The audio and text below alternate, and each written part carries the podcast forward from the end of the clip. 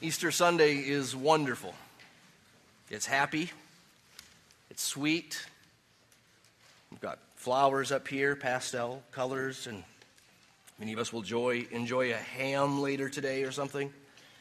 We get dressed up, kids look their cutest. It's all very nice. And rightly so. But it may be easy on Sunday, Easter Sunday, to forget how heavy and dark was that Friday before Jesus' resurrection. It was not a good Friday for Jesus' disciples. One of the twelve, one of his team, turned him in for 30 pieces of silver. You have the Garden of Gethsemane, where there Jesus prays probably for multiple hours. And the centerpiece of his prayers is this Father, if there be any other way, let this cup pass from me. Nevertheless, not my will, but yours be done. And there's silence. Nothing. The disciples are sleeping. At Jesus' arrest, they flee. Oh, courageous Peter takes out a sword and goes after a soldier, cuts his ear off. But, but right after that, it says the disciples left and fled. They only watched the rest of the events of the weekend play out from a safe distance. There's Jesus' trial, the mockeries, the beatings, and he's silent. He can't carry his own cross. And then four men probably put him up against this cross and nailed him to it, driving what we would call today railroad spikes through his hands and feet.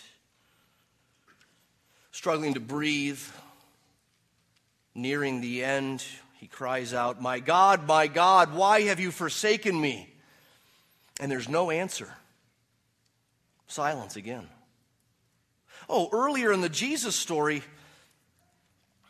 Jesus goes to a mountain with Moses and Elijah, and there God, his Father, publicly, loudly, powerfully, wonderfully yells, This is my beloved Son in whom I'm well pleased.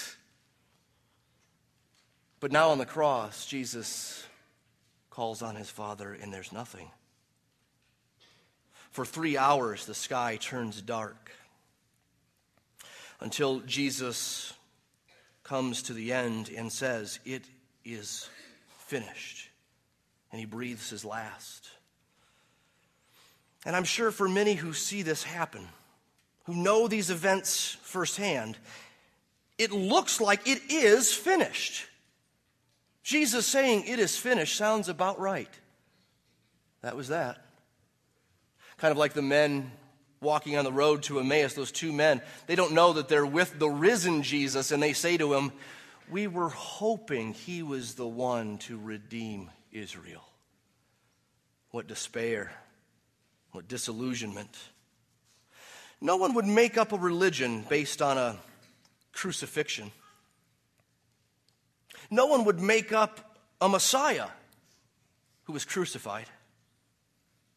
No surprise that some religions since have come to believe in Jesus' teaching, but not his crucifixion. They've come to believe that he was the Son of God, but not a crucified Son of God. And frankly, the apostles at one time would have much preferred that as well. But something changed. What changed? How do you get from the dark Friday of the cross to here? To this kind of celebration? How did this Jesus thing take off? Wasn't it doomed from the beginning? How did this message connect and go and hit other people? Why are we still singing about him today? How did this become a movement 2,000 years later on the other side of the globe and in all parts of the earth almost? Well, these are the questions that I'm after today. Rather than slipping into the annals of history quietly and uneventfully, uneventfully like most people do, Jesus has been and still is in your face. The Jesus of the Bible is in your face. I, I don't mean in your face in the, a bad sense, like if you're playing basketball with someone and they dunk on you and then they say, in your face. I don't know if anyone still says that. That's what, that's what, they, that's what we said when I was in high school. It's old school now, probably. I don't mean that. I, I mean, the cross is in your face in a good way. The cross, as a moment in history, is a crux. The resurrection is in your face, in the Bible and in history. So, no surprise that as Peter preaches what is the first Christian sermon in Acts chapter 2, it's very much an in your face message. He's a guy who didn't get it at first, he was very slow to get it. Jesus told him, They're going to crucify me, and on the third day I'm going to rise again. Peter said, Not so, Lord. I'll fight for you, I'll fight to the death. But now he gets it. What's changed? Well, let's look at his message. Turn with me to the book of Acts. Or you can take out that insert that you have inside your bulletin, which contains Acts chapter 2 and the second half, anyway, of Peter's sermon here. It's a longer sermon as far as recorded scripture sermons go. Usually, uh, scripture gives us a, an abbreviated form of a, a sermon, like Stephen in Acts 7 or Peter here in Acts 2. But as far as sermons go in the Bible, this is a, a longer one, so we'll only look at the second half of it today. Back in chapter 1, we see that the book of Acts is a part two to the book of Luke in the Bible. They're both written by Luke, a physician and a disciple of Jesus. What we call Luke, or the gospel according to Luke, is the part one focusing on Jesus' birth and life and teaching and death and resurrection. Acts, the part two to Luke, picks up the story after the resurrection. The disciples are starting to multiply. They've seen the risen Savior.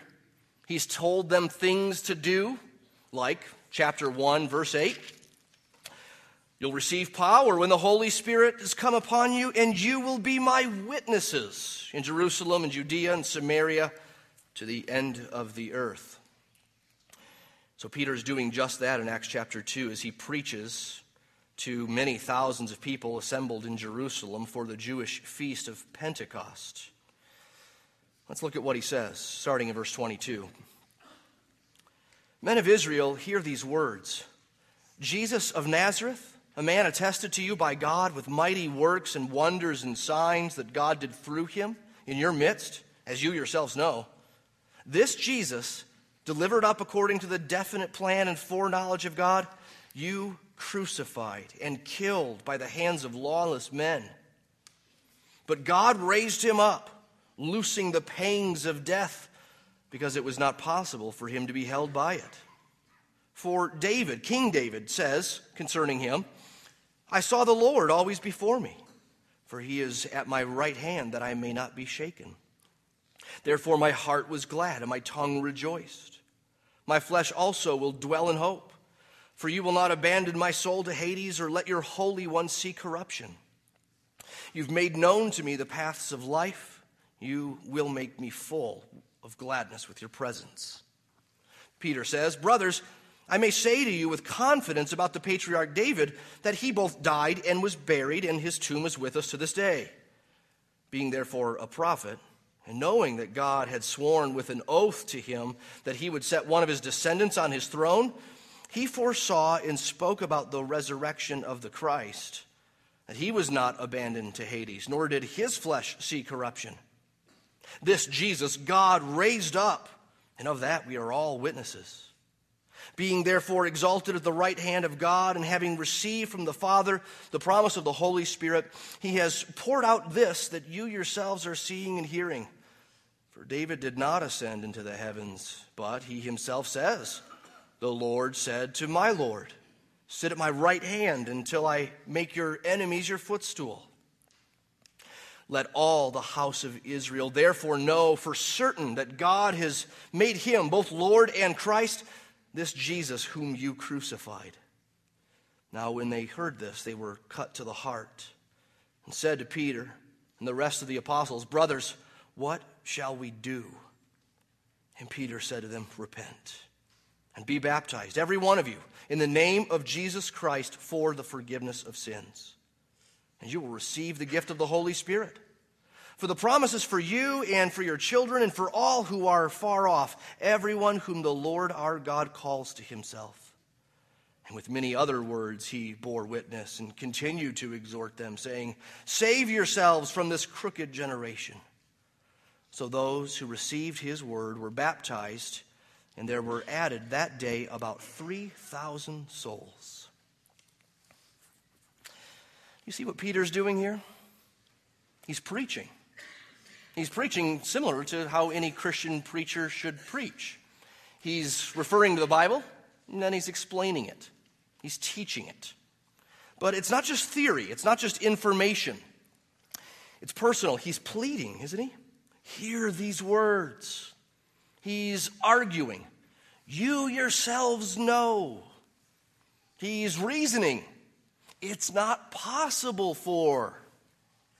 He's testifying. I say to you with confidence, he's bearing witness. Again, he's doing exactly what Jesus told his disciples to do in Acts 1, verse 8 You will be my witnesses. Peter has been a literal witness in the sense that he had a front row seat to the life and death and resurrection of Jesus. And now he is witnessing to others about it. He's, in essence, answering the questions of who is Jesus and uh, what did he do and what does it mean and what should we do in light of it.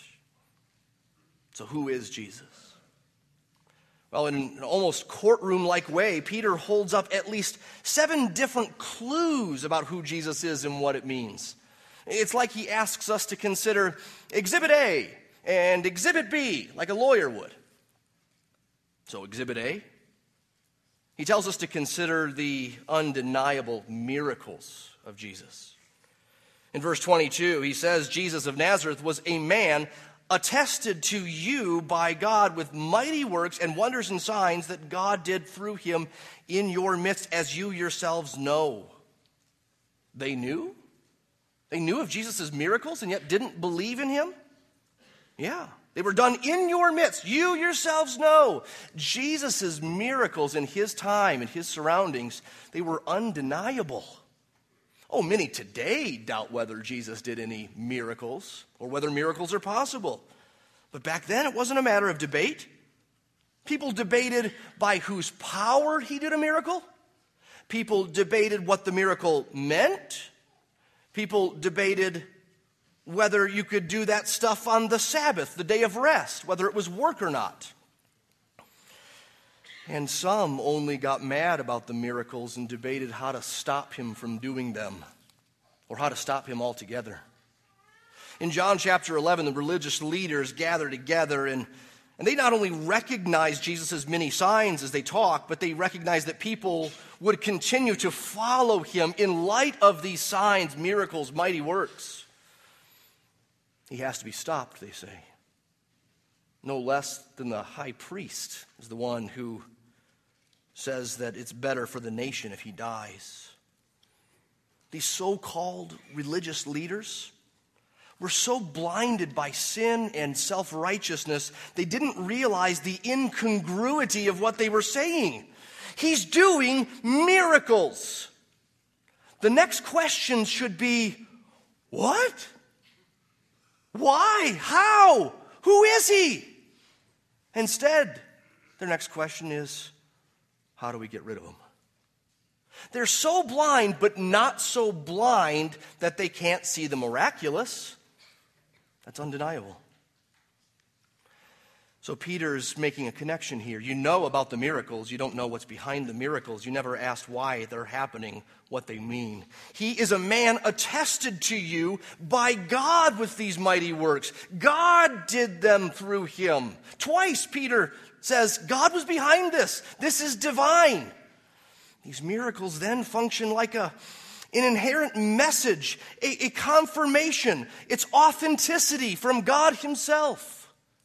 The miracles are not just magic tricks made to impress some and bewilder others. No, it's God's certificate of authenticity. This man who said this and that, did this and that, is this and that, he is. God raised him from the dead. Exhibit B in unjust crucifixion. That's what Peter moves on to next, verse 23. Remember, he says he's a man attested by God with mighty works, undeniable mighty works, real and good mighty works. And yet, you crucified and killed him. He was killed by the hands of lawless men, verse 23 says. He didn't deserve death. Even Pontius Pilate could see that. Have you ever wondered how you explain the hatred toward Jesus that you see in the Bible? Or, or the hatred that you see toward Jesus and his followers since then, 2,000 years of history? I mean, one thing you could say is have you ever considered how you explain why so many people follow him and so many people worship him and, and how this thing hasn't petered out? That deserves an explanation for you if you're a skeptic. But flip the coin over. Ask this Do you have an explanation for how and why people hated Jesus like they did? Like they still do? I mean, no one today looks back to someone in antiquity, 2,000 years or more, and says, I hate him. I hate Aristotle. Make a website, start a club. Plato, Josephus. Have you ever noticed that other people of history, even religious people, their name isn't turned into a cuss word. Buddha! No one says that. No one stubs their toe and goes, Muhammad, that hurt. What's going on? Jesus is different, isn't he? He's in your face. Like it or not. Love him or hate him. But don't water him down. Don't think he doesn't matter. Exhibit B an unjust crucifixion. Something's different about this guy. Exhibit C a foretold resurrection. Now, really, this is the, the centerpiece of Peter's sermon here in Acts 2. Before we get to the fact that the resurrection was foretold, that's really what he camps out on, we have to first see that Peter states the resurrection as fact. Verse 24 God raised him up. Just like the miracles, God raised him up. It's a certificate of authenticity. It proves who he is, what he said, what he did. God was behind it and in it. And he kind of gives a double argument here. He not only says God raised him, but he also says it was impossible for him not to be raised. Probably hinting at Jesus' divinity. He's God, he can't stay dead. God loosened the pangs of death. It was impossible for him to be raised. And then he gets to this main point that the resurrection was foretold. He quotes from Psalm 16. It's probably indented in your Bible like it is in mine, telling us that this is a quote from the Old Testament. Here, Peter's quoting Psalm 16, a psalm of David written a thousand years before Jesus. And there, David wrote, I saw the Lord always before me. He's at my right hand that I may not be shaken. Therefore, my heart was glad and my tongue rejoiced. My flesh also will dwell in hope. For you will not abandon my soul to Hades or let your Holy One see corruption. You've made known to me the paths of life. You will make me full of gladness with your presence. Now, that's written by David it's written about David. It's first person, a lot of I's and me's in there. And David meant it for himself and about himself, at least on one layer, on one level. There's another layer, another level here. And that's what Peter's getting at. The Bible does this kind of thing, it has layers of historicity and meaning. We call it prophecy or we call it foreshadowing. We call it typology, a big word for just this thing that a hint back there really was pointing ahead to something ahead up here. Almost always Jesus. So that's why Peter, when he introduces this quote from David, he begins it by saying, verse 25, For David says concerning him. He doesn't mean David says concerning himself, he means David says concerning Jesus. Really? Yeah. Look down at verse 30. He tells us what's going on. He was a prophet. David was a prophet, a king and a prophet. And knowing that God had sworn with an oath to him that he would set one of his descendants on his throne, hit pause. God promised David an eternal righteous reign. He, he promised that there would be descendants after him. So either this eternal reign from David's loins is going to be a, a, succession of descendants that's unbroken, one after the other, except it wasn't. Or eventually, one of David's descendants is going to be eternal. That's what it was. So, back to Peter, he says, knowing God had sworn with an oath to him that he would set one of his descendants on his throne, he foresaw and spoke about the resurrection of the Christ.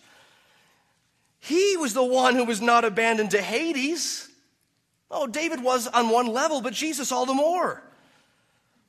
He was the one in whom he didn't see, with whom he didn't see corruption. David didn't see corruption. Yes, the Lord was near. Yes, the Lord made him glad and all the more so with Jesus. Was foretold. The resurrection didn't just happen, it was the plan all along. Everything in the Bible was pointing to this. This isn't a fluke. Exhibit D an empty tomb. Peter holds up simply the empty tomb. And he compares it to David. In verse 29, almost in passing, Peter notes that David died and was buried, and his tomb is with us to this day. Now, today, they don't know where King David's tomb is, but they probably did in Peter's time. If so, Peter is saying, We know where David is. It's not an empty tomb. Even great King David, the Old Testament King of Kings, he died and was buried. He's over there. That's that. End of story. But it's quite different with Jesus. You can't go to that sealed tomb and say, See, here it is. It's the tomb of Jesus. I'm sure he's inside. Nothing's changed. No, the Gospels tell us intricate details about people involved, like Joseph's, Joseph of Arimathea, who buys the grave for Jesus. His name is given. Mary Magdalene and the other Mary who went to the tomb that morning, that Sunday morning, to prepare Jesus' body for his burial. Their names are given. It's because they're witnesses. That's exhibit E witnesses. First hand witnesses.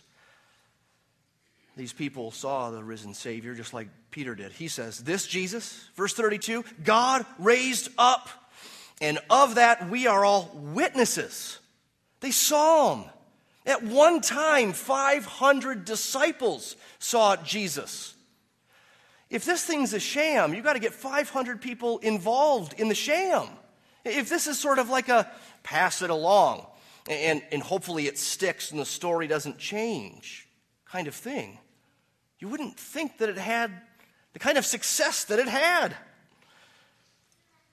That's why these names are given superfluously give it. If you're writing a story or a history, you can sometimes put in too many names and make it too complicated.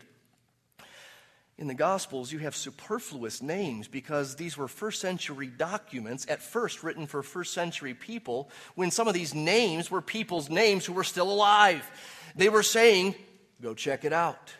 Joseph of Arimathea, that's his name. He's a rich guy. He lives in Jerusalem. Go, look him up. Mary Magdalene, she'll tell you. They're witnesses, they saw it. So, Peter's case for the resurrection is not a philosophical one, it's not a scientific one, it's a historical one, and it's an empirical one. I think Peter would find no need to try to explain the resurrection to us scientifically, even if he were living in our more scientific age. I'm sure he'd agree with us modern people that the resurrection is mysterious, even hard to believe. But what is real and mysterious can they can go together. Those categories, real, mysterious, they can go together. Even in science, things are real and still mysterious. Do you know scientists really don't have an explanation for why sometimes the moon is on the horizon and it looks 10 times bigger? What happened there? You say, oh, well, it's closer to us. No, it's not. It's actually the same distance. It's an illusion. Okay, maybe, but they don't know. They don't know why it looks bigger.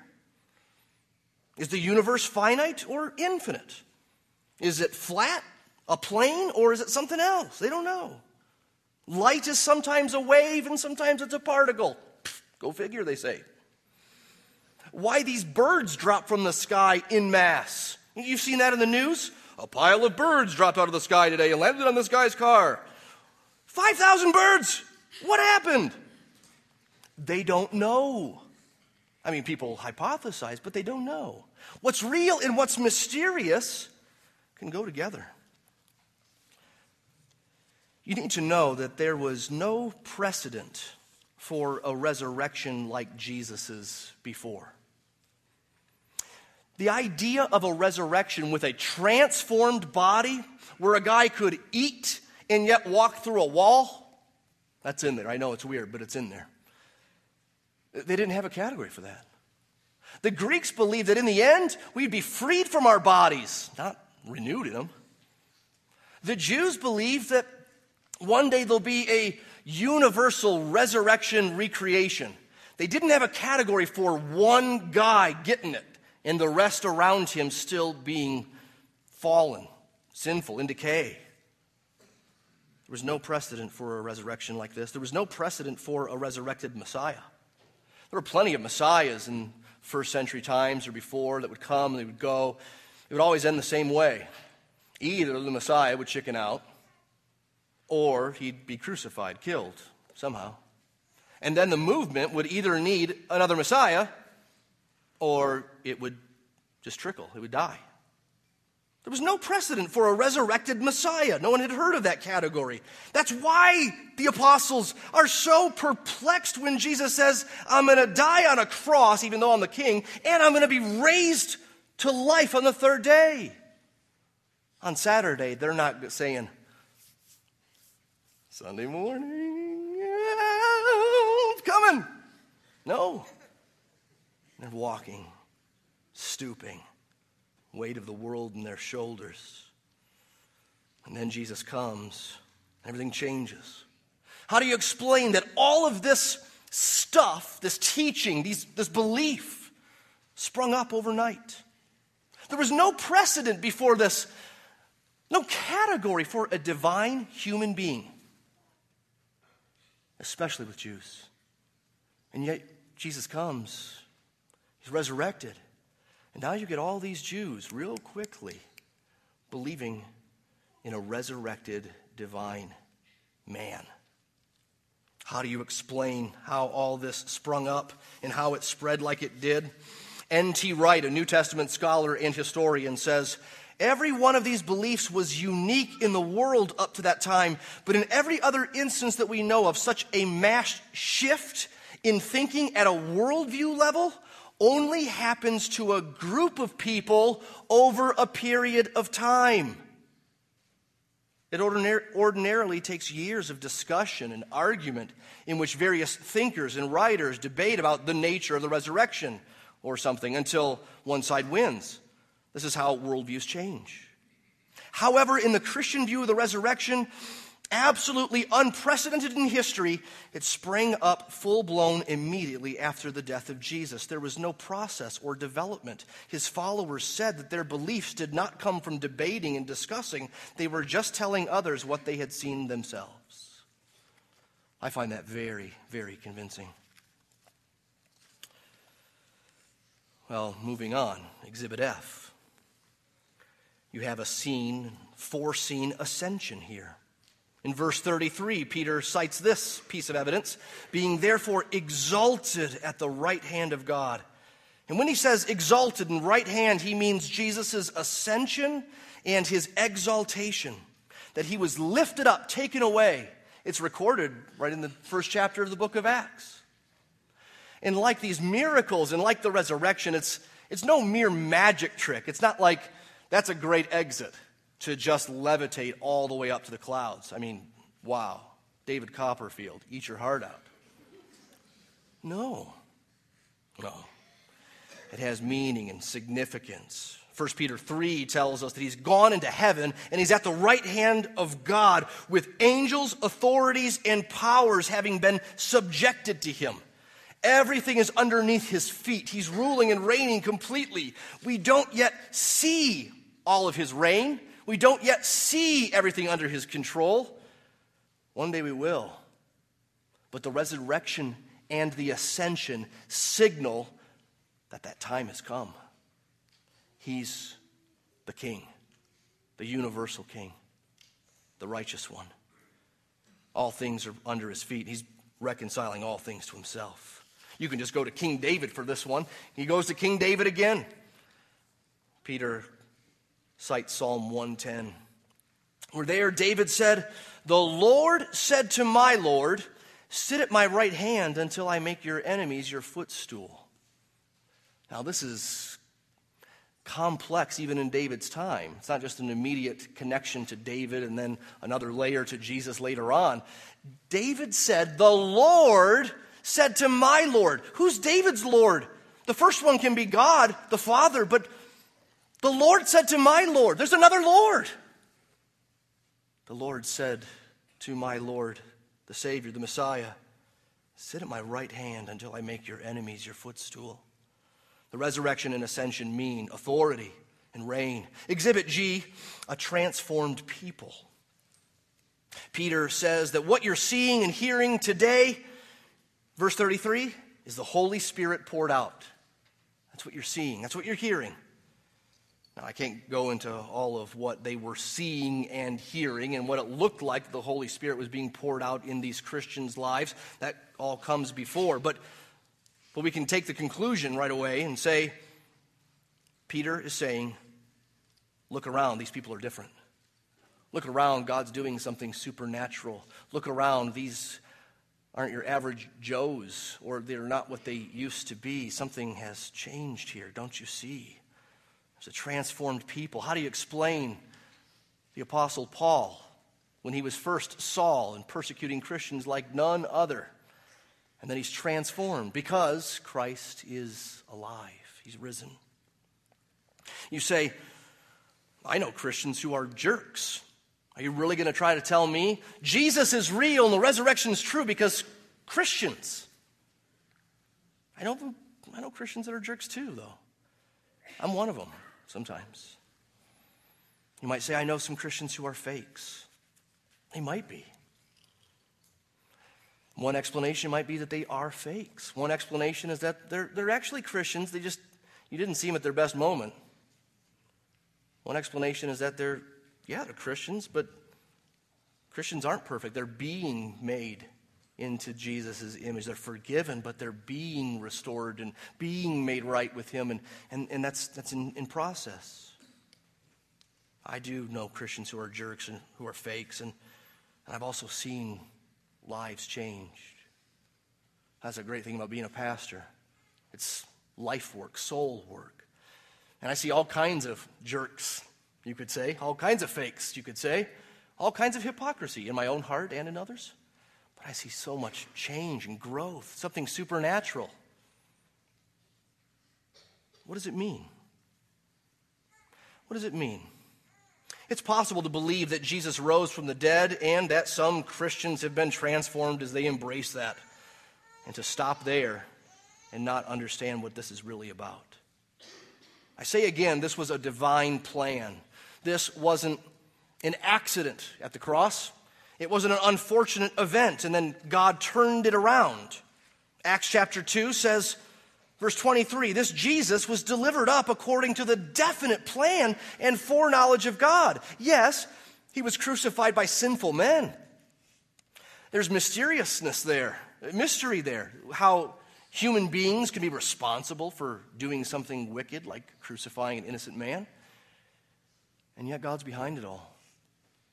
The resurrection isn't a switcheroo so that the cross is like, ooh, boy, that was bad. I know what I'll do raise him up. I wrestled in high school.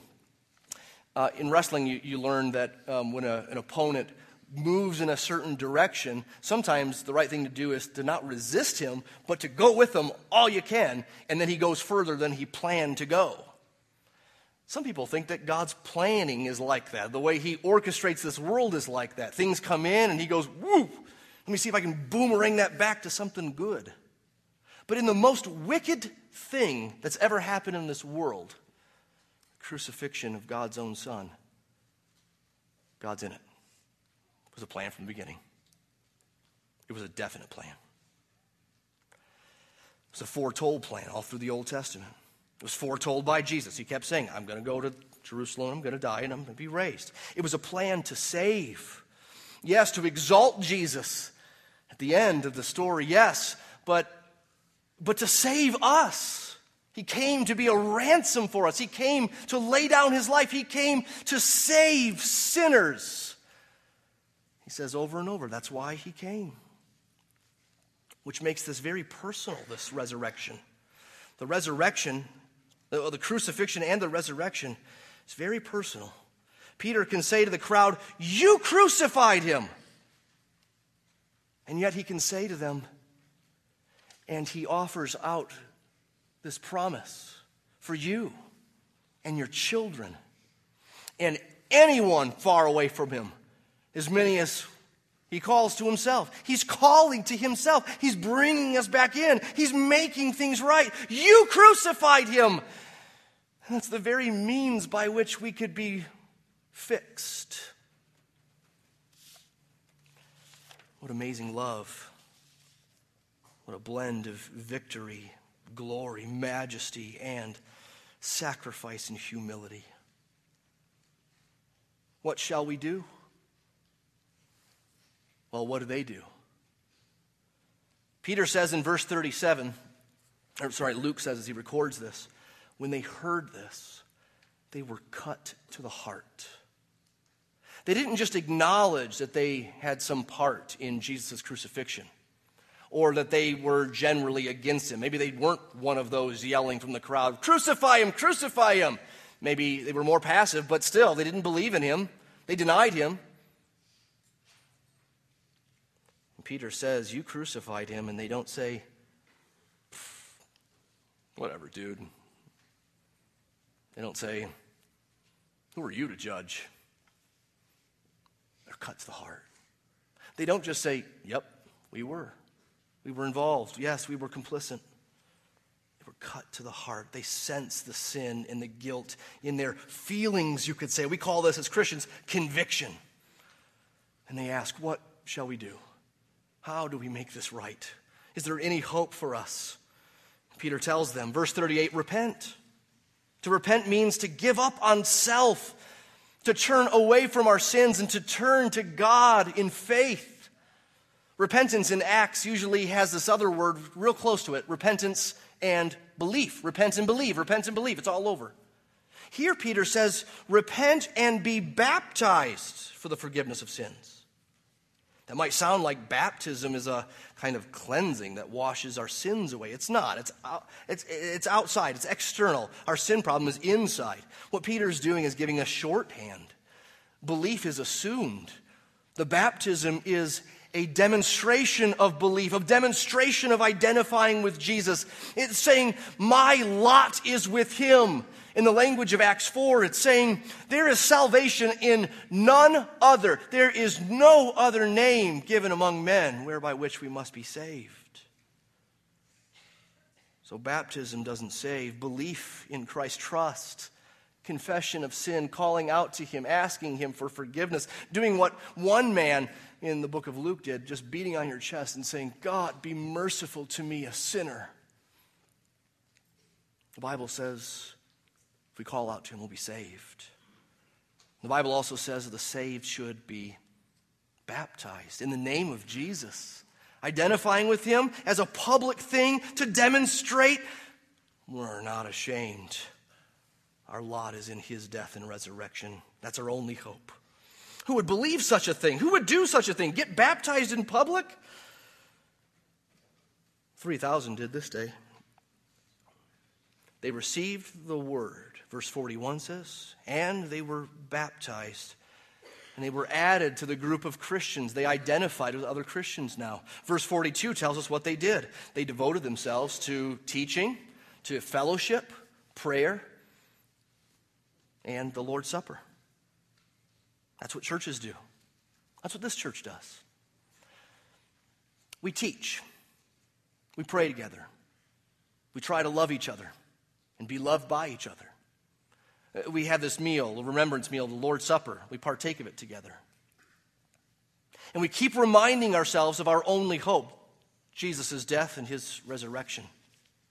That in his resurrection, he's entered for us a whole new realm. He's opened up a whole new world, and hence there is indeed a whole new worldview attached with it. Now, in the resurrection, in the forgiveness of sins, being restored to God, now things make sense. Now things have meaning. Now things are rich with truth and, and complexity, yes, difficulty and joy. It's a whole new world. How about you? Have you come to trust the Savior like they did? Have you come to feel cut in the heart? Have you come to turn from other forms of saving self or ignoring sin? Have you come to see Jesus as both Lord and Christ? I pray that you have.